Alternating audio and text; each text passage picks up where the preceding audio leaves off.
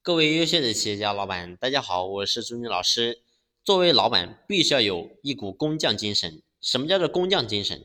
也就是说，我们今天作为老板，你在经营企业，那么一定在经营你的产品。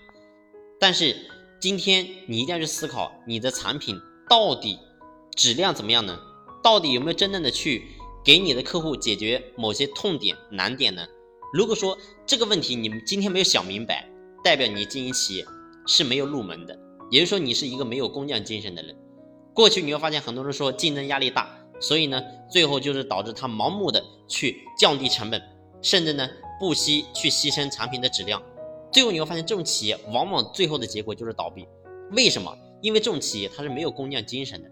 工匠精神，也就是说，我们今天作为老板，你在经营产品的过程，你一定要思考你的产品到底有没有真正解决客户的痛点和难点，有没有真正的让人家因为用了你的产品而受益。如果说这个问题你没有真正解决，你的企业是没有出路的。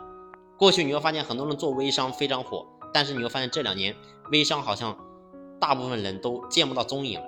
为什么会出现这种情况呢？就是因为过去在微商盲目扩张的时候，很多的微商说白了就是来骗人的，然后呢产品质量也不行，过不过不了关，最后导致你会发现客户呢买了一次之后再也没有回购率。所以最后导致结果就是这种企业它一定会走向消亡。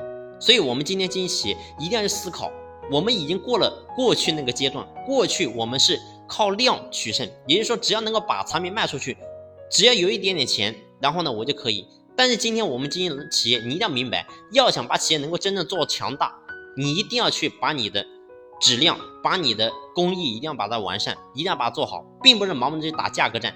很多人觉得我价格低，我就一定能够做好，是这样的吗？不是的，价格低，首先第一个代表你的产品质量一定不行；第二个，价格低代表你自身的利润也很低。你告诉我，你产品质量又不行，你的利润点又低，你告诉我你怎么发展呢？所以记住，我说老板，我们此生一定要明白，我们经营企业做的是一份事业，一定是要让我们企业变得更加值钱，而不是说当下我们能够赚钱。如果你当下你很能赚钱，但是如果说你未来已经看不到了，你的路是越走越窄的。你告诉我，你经营企业有什么意义呢？所以我说，作为老板，我们是一定要回归工匠精神，让自己变成一个过去跟工匠一样，能够踏踏实实的做好我们的产品，做好我们的事业。好了，今天的分享呢，就先分享到这里，感谢你的用心聆听，谢谢。